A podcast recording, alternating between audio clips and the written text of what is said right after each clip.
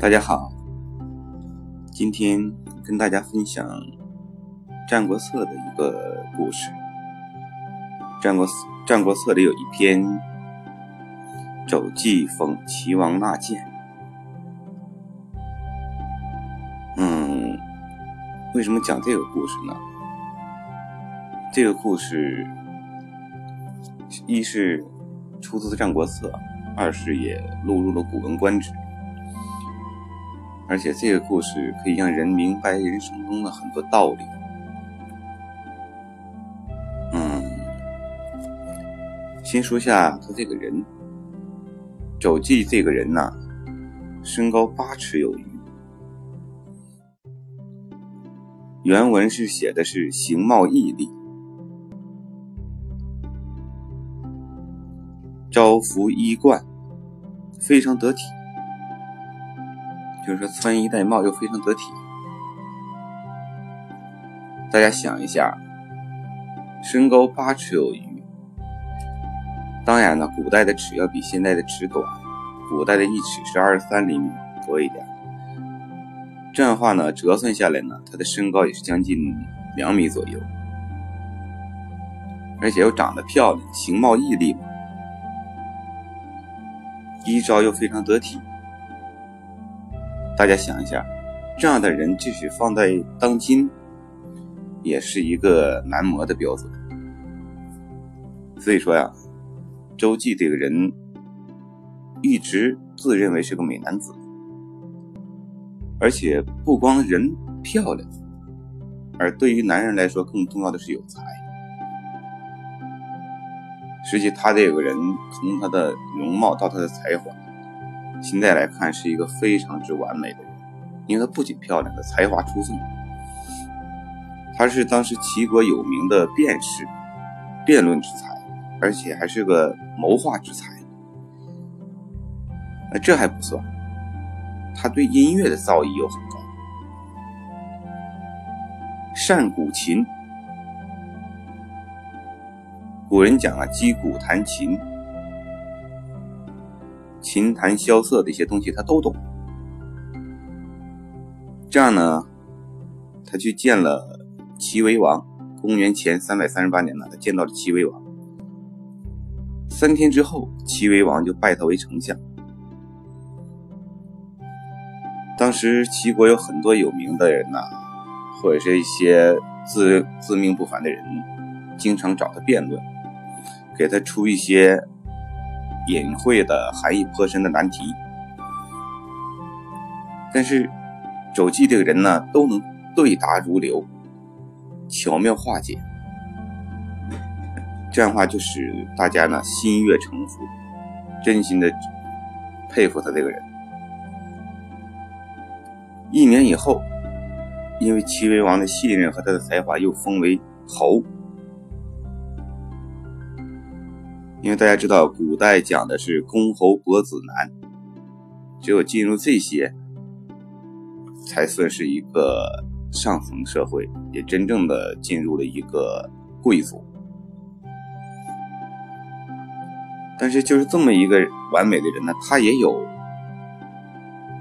不足的地方，哪？他总是怀疑自己不如城北的徐公漂亮。因为在当时的齐国的首都的城北，有一个徐公，被誉为当时第一美男子。他呢，总在想：是我漂亮呢，还是徐公漂亮？这样呢，他有一天照镜子，照完镜子之后，问他的老婆，他说。我和城北的徐公虽美？他的妻子回答的很干脆，他说：“君甚美，君美甚，徐公何能及乎君也？”他说：“老公啊，你是最美的，徐公怎么能和你比呢？”这样的话呢，他稍稍自信了一些，但是他。还想验证一下，这就是我们平常很多人的一个心理，说一件事啊，实际上我们已经有了答案，但是对这个答案呢，想经过更多的验证，使这个答案确凿。这样的话呢，他又问他的小妾，说我和城北的徐公虽美，他小妾也说，徐公何能及君也？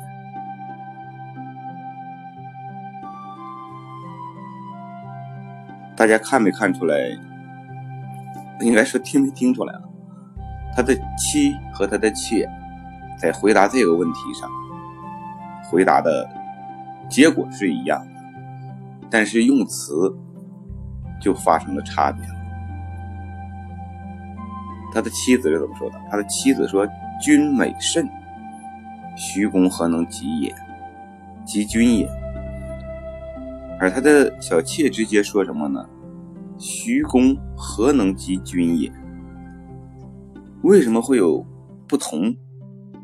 为什么差了一句话就说他们不同？这个咱们往后听这个故事，我慢慢跟大家分解这个事情。经过妻子的和小妾的肯定之后啊，徐公这个周记呀，这个自信。稍微多了一些，但还是不确信。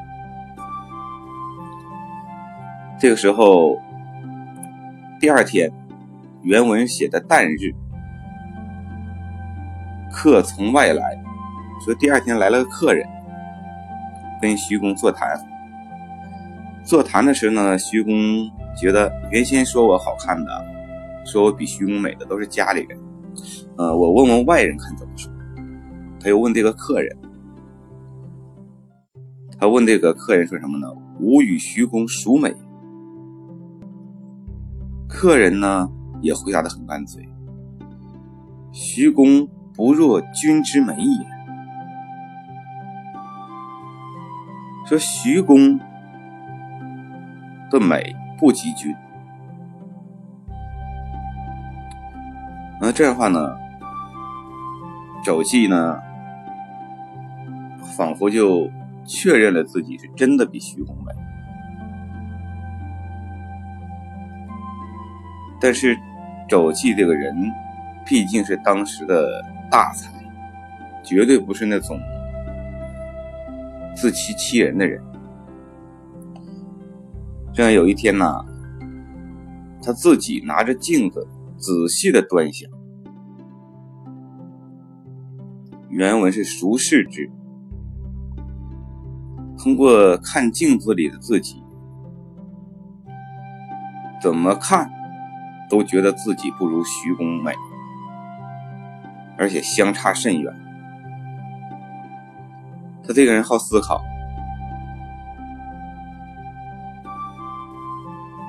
他觉得为什么我自己看我明明不及徐公，而我的妻和我的妾以及来我家做客的人都说我比徐公美呢？这让我想起了白雪公主那个里的那个老太婆，那老太婆总是对着镜子说：“魔镜魔镜，谁是最美丽的人？”但是那个老太婆不及徐公，因为徐公有自知之明。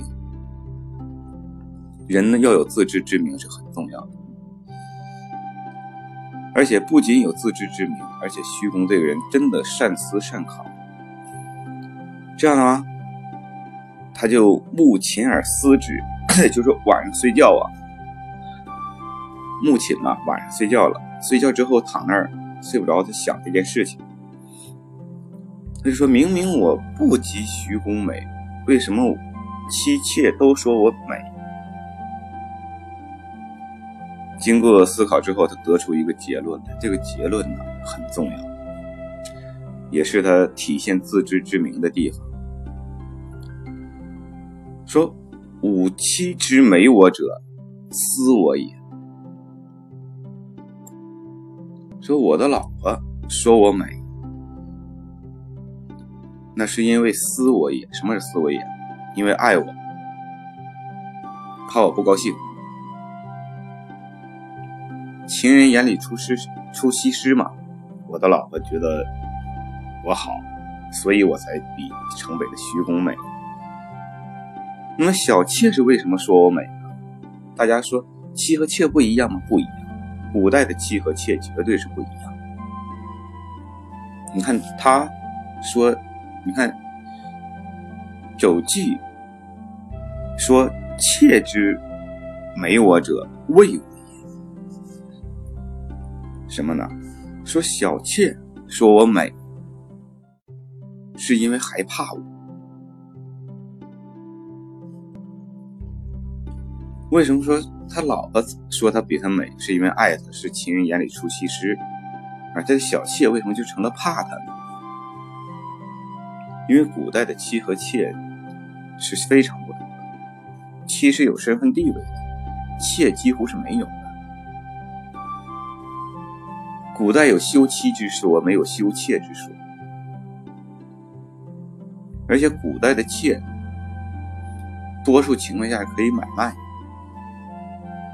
甚至可以交换，高兴了可以送人呢。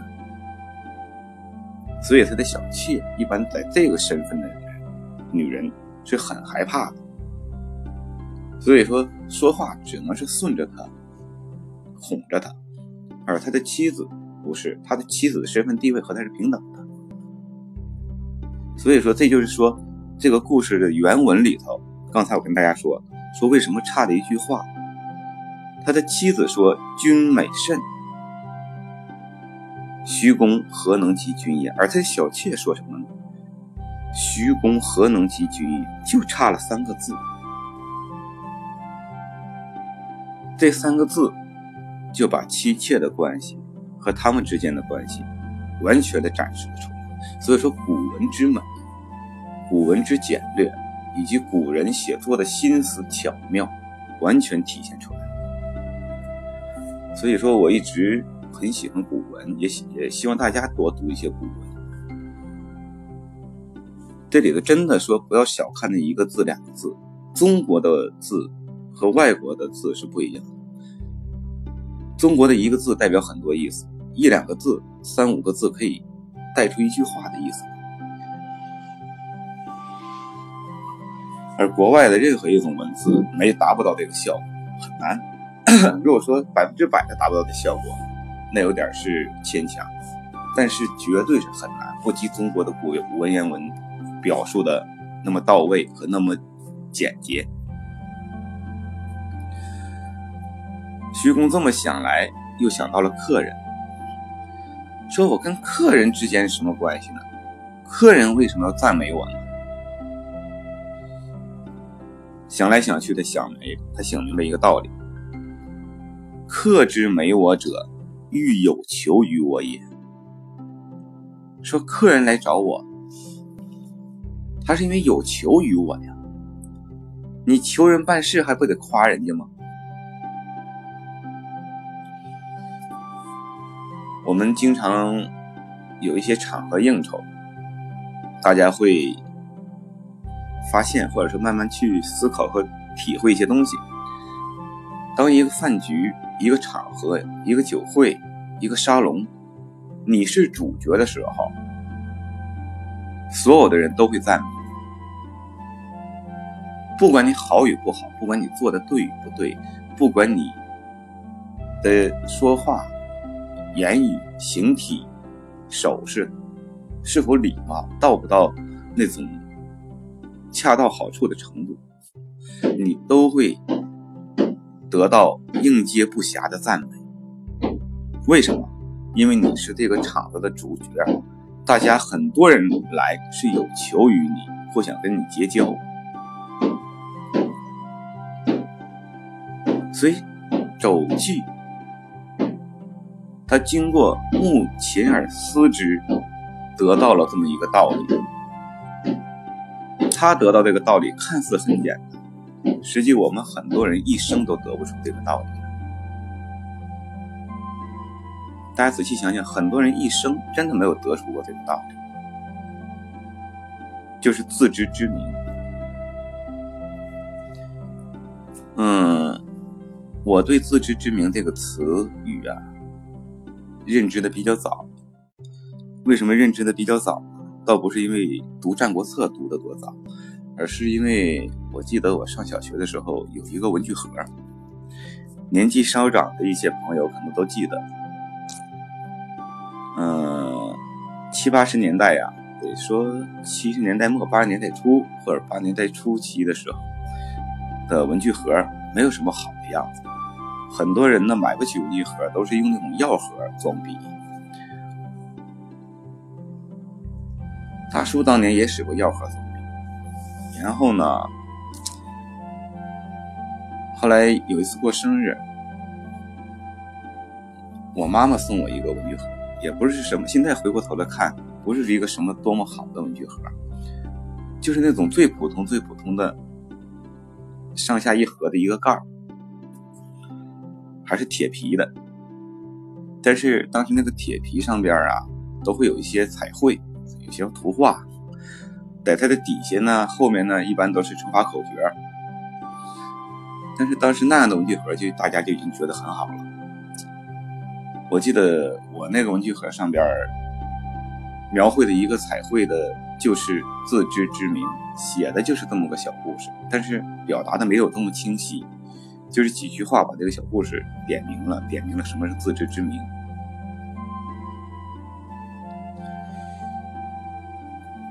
所以说，人要有自知之明。当然啊。周记讽齐王纳谏，说的并不仅仅是自知之明，还有后半段，后半段才是扣题的东西。什么扣题呢？讽齐王纳谏，讽刺的讽，但是在这里绝对不是讽刺的意思。他是齐王的臣，他怎么敢讽刺齐王？他不敢讽刺。讽在这个标题里的意思是规劝，甚至是一种引导的意思。所以说，有些朋友刚看标题的时候，可能会觉得，哎，讽齐王纳谏，因为他用的是讽刺的讽，但是讽刺的讽有很多意思。在这个里头，它就是一种循循善导，或者说一种规劝、一种引导，是这么个意思。在古代有一个词叫讽谏，臣子给大王、给皇帝进谏建议的时候，经常用的一个词就是讽谏。嗯，今天就跟大家说这么多。嗯，明天再跟大家说这篇文章的下半段，也是这张这篇文章扣题之处，讽齐王纳谏。嗯，谢谢大家，祝大家生活愉快。